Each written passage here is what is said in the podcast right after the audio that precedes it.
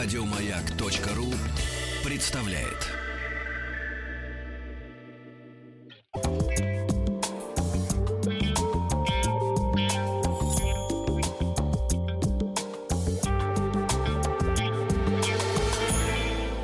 Сладкая жизнь. Нет, не слипнется. Да нет, конечно, не слипнется. Такая, такая сухота у нас вообще, сухота. То молочком запивать будем? Надо макать в молоко. А, Это итальянское, очень сухое печенье длинной формы. Бискотти. Бискотти, да, я знаю Бискотти. бискотти.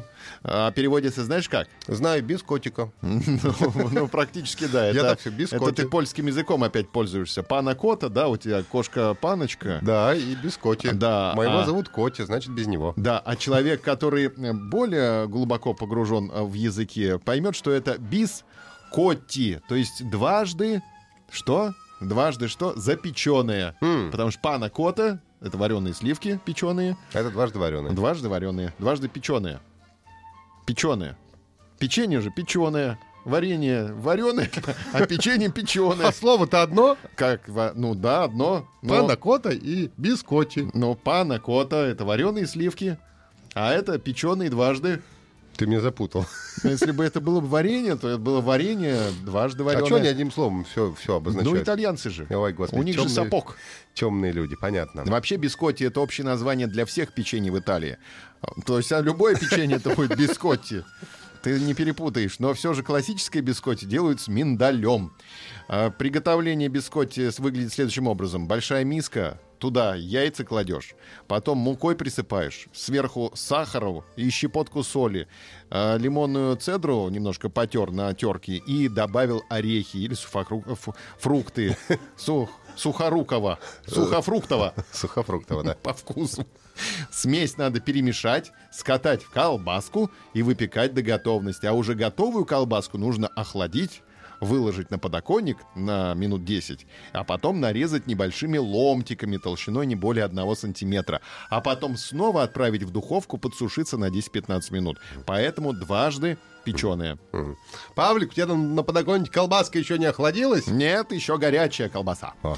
Согласно итальянской традиции, бискотти смягчают в десертном вине в конце трапезы, а в других краях, в странах Северной Америки, бискотти погружают в кофе, шоколад, черный чай или сладкое вино. У нас овсяное печенье в молоко макают, Молоко, конечно. а у них в сладкое вино. В Испании предпочитают вкус сладкого десертного вина наподобие муската.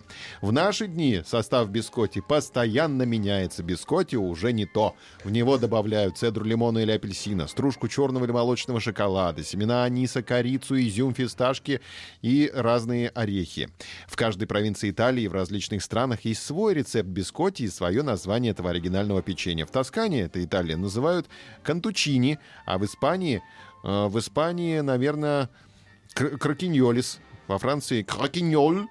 Хокиньоль. Римский писатель Плиний Старший говорил, что печенье бискотти будет популярно даже спустя столетия. Кажется, он не ошибся. А Христофор Колумб, если верить слухам, называл бискотти своим любимым видом печенья и нередко брал его с собой в долгие морские путешествия.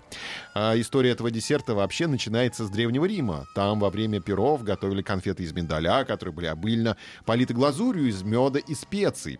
Со временем конфеты, предназначенные исключительно для торжественных застолий знатных людей, стали употреблять и менее зажиточные граждане. А те постепенно удешевили рецепт, сделав из конфет бисквитное печенье с миндалем. Так что бискотти шагнул на стол бедняков. Ну, не слипнется, нет. Не слипнется по-любому. Надо запивать или макать. Еще больше подкастов на радиомаяк.ру.